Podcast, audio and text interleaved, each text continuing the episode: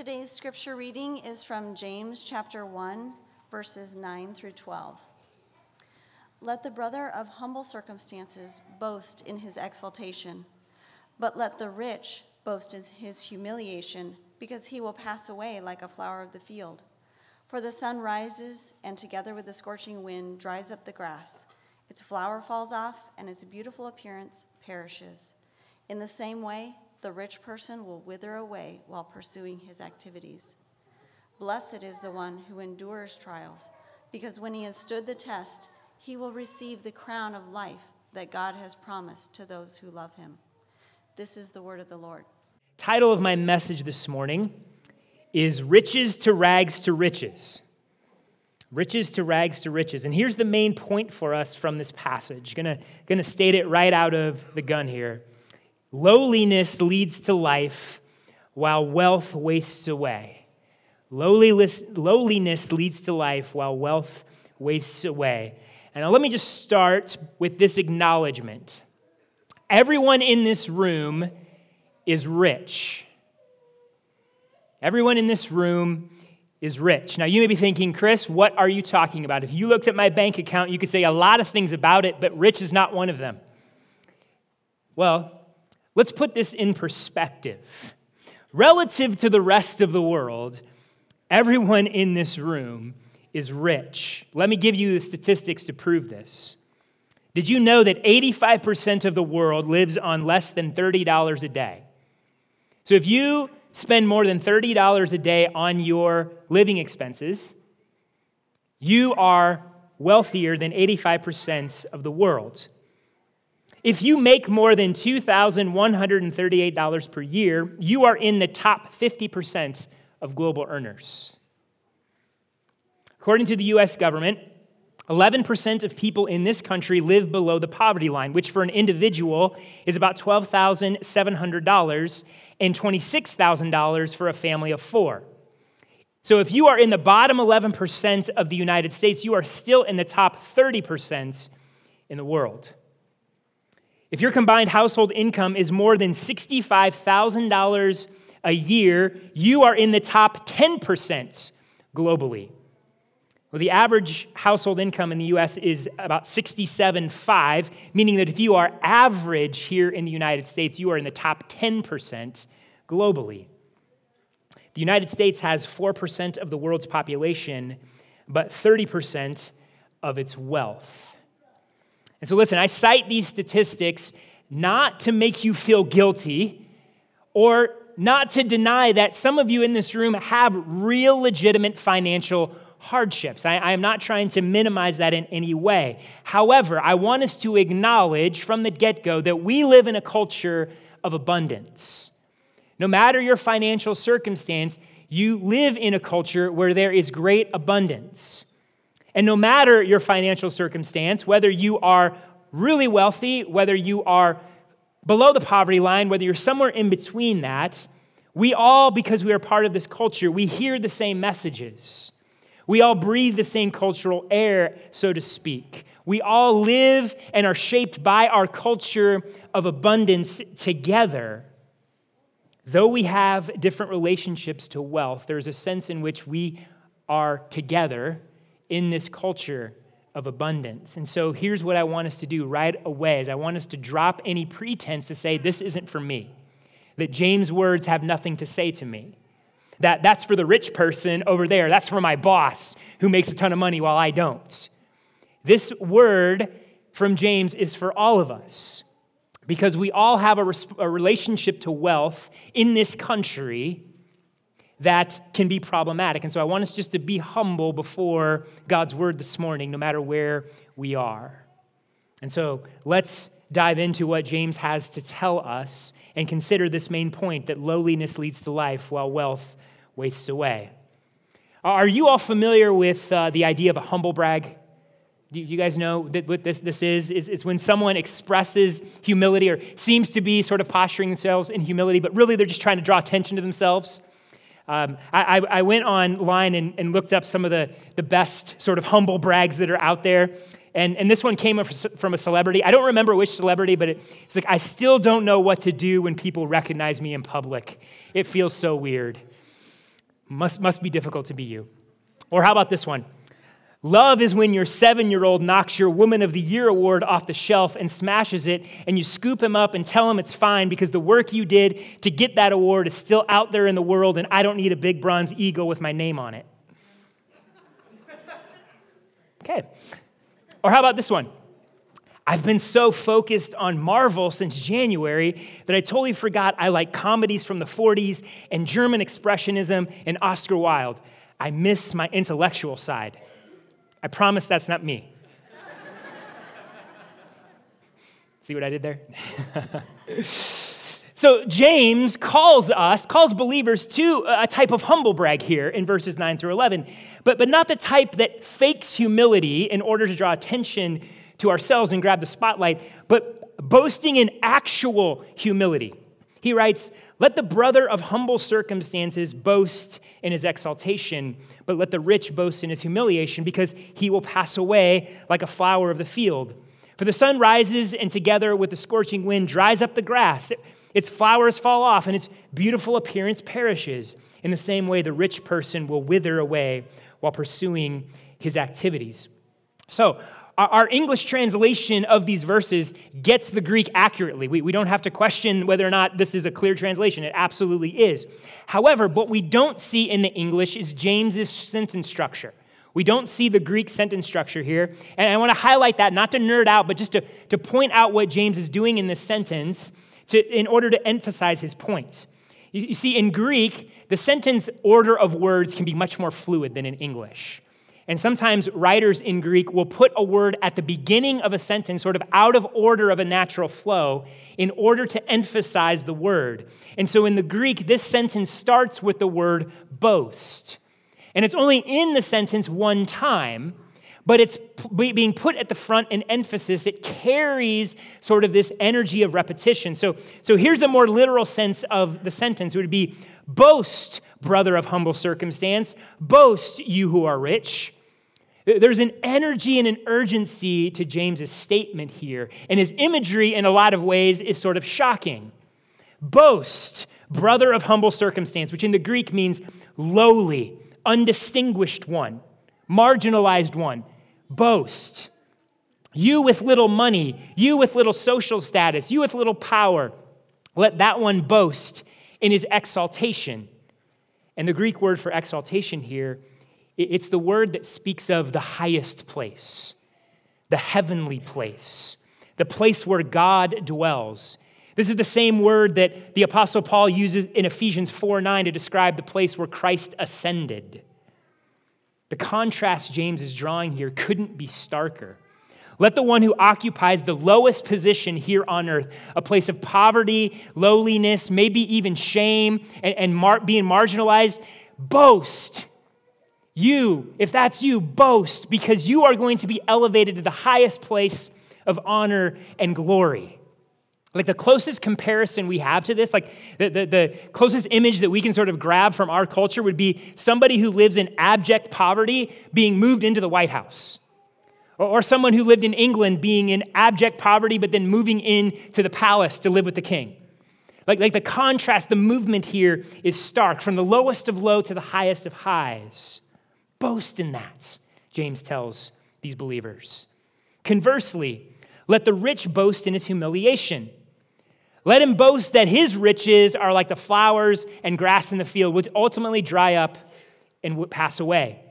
Beautiful and glorious for a moment, but fading and temporary. All that glorious work of gaining all of that wealth and all that comes with it, like that's all going to pass away. Boast in that.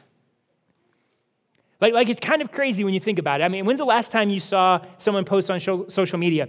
You know, someday me and all this wealth are gonna, go, gonna wither away. Isn't that awesome? I mean, if you saw that on social media, you probably think that's kind of a weird flex, bro, but okay. Like, like it's the, the, the idea here that James is calling somebody with all of the wealth and all of the comfort and all the status that comes with it in the world to boast and say, this stuff's just gonna pass away like flowers in a field is counterintuitive to our understanding of wealth and status. So, between these two calls to boast, what is James saying? Like, what's his point here? Is he saying that to experience salvation, one has to be financially poor? That it's wrong to be rich? No. But James is drawing on a long stand, some long-standing themes in Scripture that, one, highlight God's care for the poor and the exaltation of the lowly. That is all throughout Scripture, along with the temporary and fleeting nature of wealth and an outright warning against the dangers of wealth. And so we, we see this all throughout the Old Testament. The Psalms speak regularly of this. So Psalm 10:7 says, Lord, you have heard the desire of the humble. You will strengthen their hearts. You will listen carefully. Psalm 102, 17 says, He will pay attention to the prayer of the destitutes and will not despise their prayer. That word destitute can also be translated humble. 138 6 says, Though the Lord is exalted, he takes note of the humble, but he knows the haughty from a distance. Then 49, 16, and 17, do not be afraid when a person gets rich. Why? When the wealth of his, or do not be afraid when a person gets rich, when the wealth of his house increases. Why? For when he dies, he will take nothing at all. His wealth will not follow him down. And so you see this in the Psalms. There is this theme of God being near and taking care of the humble, but wealth passing away. In 1 Samuel 2, the great prophet Samuel's mother Hannah declares this The Lord brings poverty and gives wealth. He humbles and he exalts. He raises the poor from the dust and lifts the needy from the trash heap. He seats them with noblemen and gives them a throne of honor. You got to wonder if James didn't have Hannah's words in his ears when he wrote this. Then, in a, in a, beautifully parallel declaration of praise, Mary, after hearing from Gabriel, she's going to be the mother of the Messiah, she declares this He has done a mighty deed with his arm. He has scattered the proud because of the thoughts of their hearts. He has toppled the mighty from their thrones and exalted the lowly. Passage after passage after passage, and we can go on and on and on this theme. God is near the lowly, God is near the humble. He lifts them up, He exalts them. But the proud, the haughty, the one who has wealth and power in this world, God will bring low. Scripture declares this truth. And listen, while the humble and lowly are not always those who are financially poor, more often than not, Scripture is talking about those who are financially poor, or at least those who are in a desperate situation, facing some desperate circumstance where, where they are kind of put back on their heels and they're sort of out of control, out of a place of power, and facing difficulty that is more than they can handle.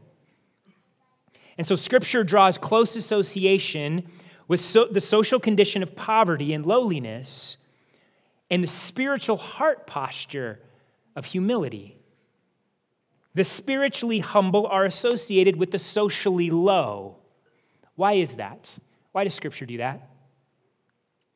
Because the, social, the socially low, the socially poor, they're aware of their need. Uh, like they know they're in need, they know they're desperate. They have no pretense of power and control. There, there's no illusion here that they got this thing called life uh, by, by the heels and, and they're just going to take control and they're going to own it. Like the socially low, the lowly, they're the ones that are in tune with the fact that we need grace and mercy. We need God's grace and mercy. They are needy and they know it, and they cry out to God in faith and dependence upon Him. You see, James is a good biblical theologian. He knows his Old Testament, he knows his scripture. And so he uses the message of Scripture about the lowly and needy and God's heart for them and how he will exalt them to encourage these Christians who are in a low position. But he also challenges the Christians that have wealth hey, be careful because as, just as God exalts the lowly, he brings down the proud, he brings down the wealthy. It is lowliness that leads to life, while wealth wastes away. But it's not just the Old Testament that James is drawing on. James is also following in the footsteps of his brother, Jesus. See, Jesus draws a straight line from the socially lowly to the spiritually lowly. In Luke 6, 20 and 21, this is what Jesus declares Blessed are you who are poor, because the kingdom of God is yours. Blessed are you who are hungry now, because you will be filled. Blessed are you who weep now, because you will laugh. The poor, the lowly, the humble. Yours is the kingdom of God. The hungry, you're going to be filled. Those who weep, you're going to laugh. The contrast from lowliness to exaltation, the line that Jesus is drawing from lowliness to exaltation, is the same line that James is drawing in verse 9. Jesus also goes on to warn against the dangers of wealth just a few verses later in Luke 6. In 24 and 25, he, write, he says this But woe to you who are rich, for you have received your comforts. Woe to you who are now full, for you will be hungry. Notice the contrast. While those who were poor will receive the kingdom of God, the rich, you already have, your, you already have what you're going to get. Those who weep now, laughter is coming for you in the kingdom. But the wealthy, like you got your comfort and wealth right now. That's the extent of it. Once that runs out, once that goes away, your comfort's gone. There's a temporariness to it. And you who feel full now, look, it's not going to last. In the end, you're going to be hungry. Lowliness leads to life, wealth wastes away.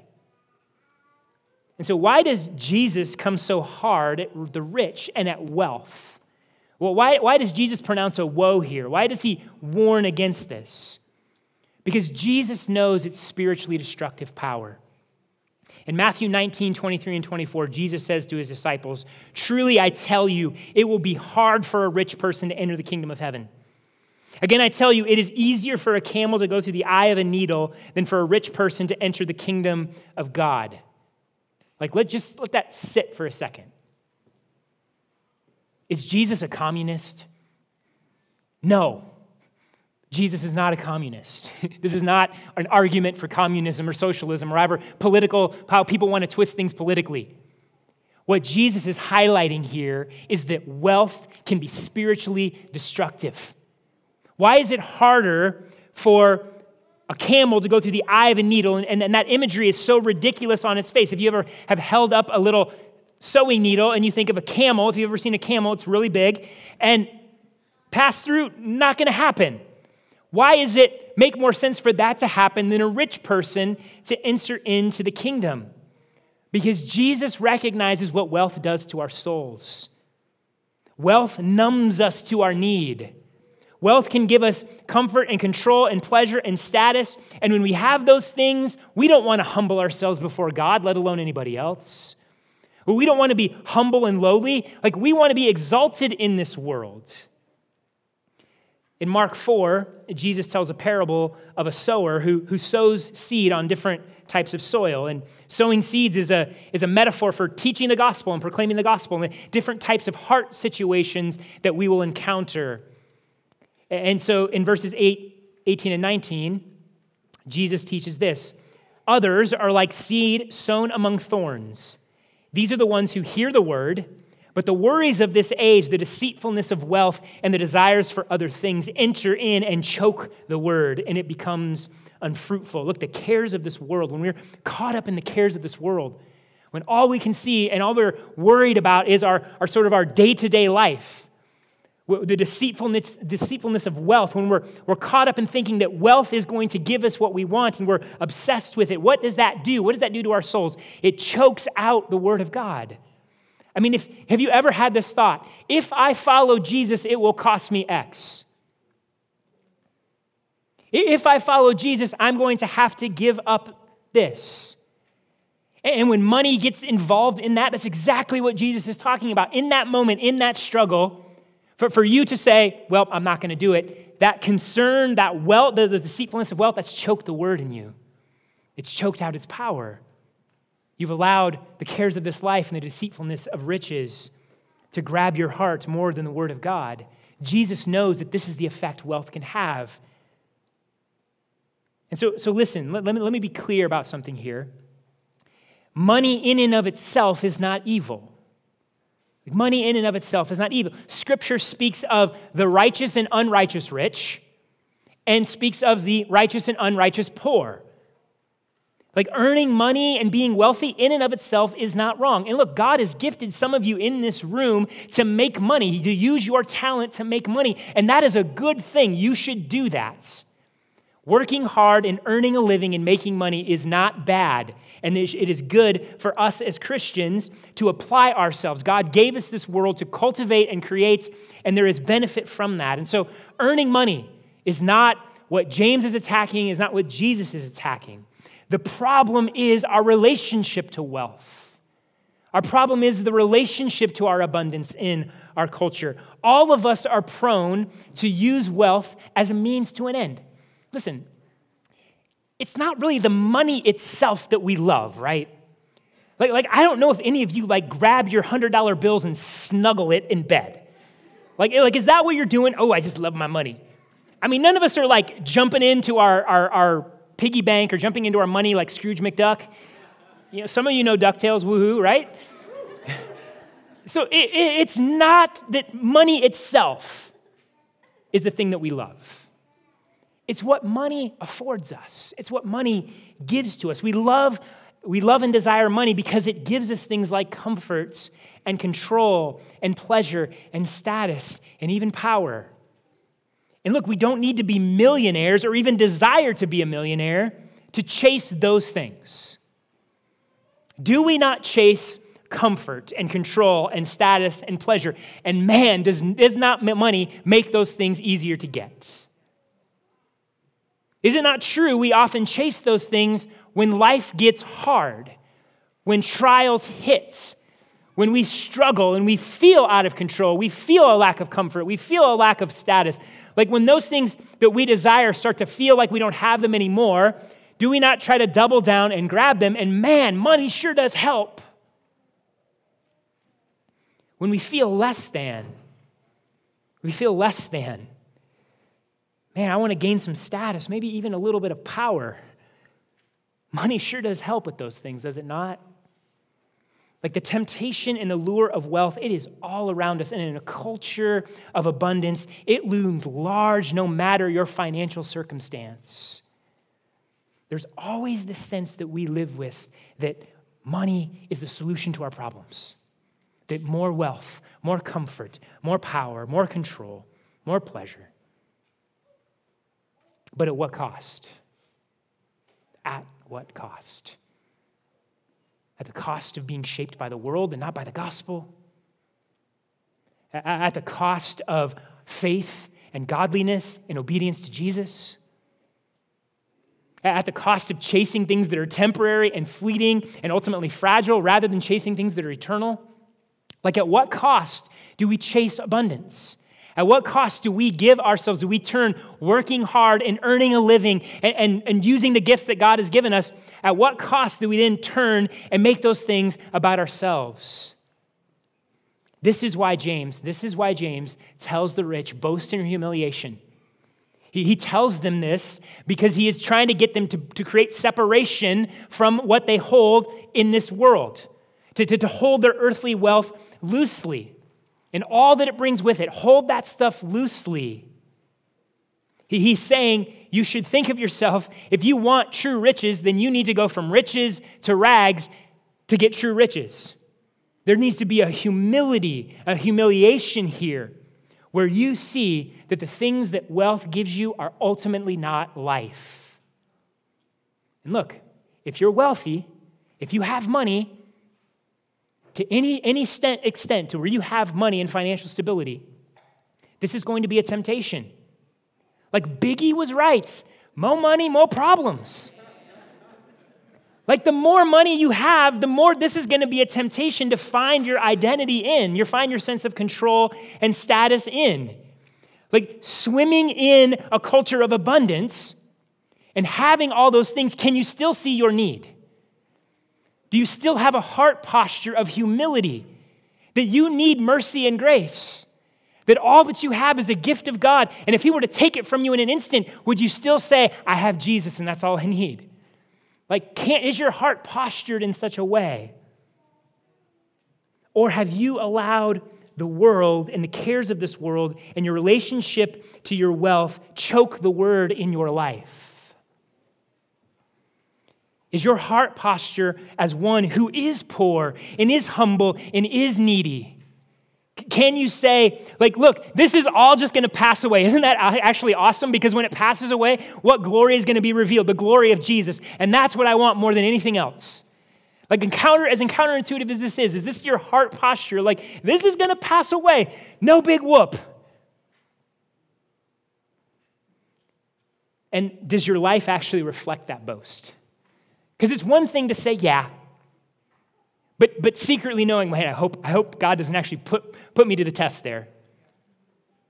But is this the posture of your life? Does the way that you spend your money and your relationship to your money reflect that, that you can boast in a humiliation?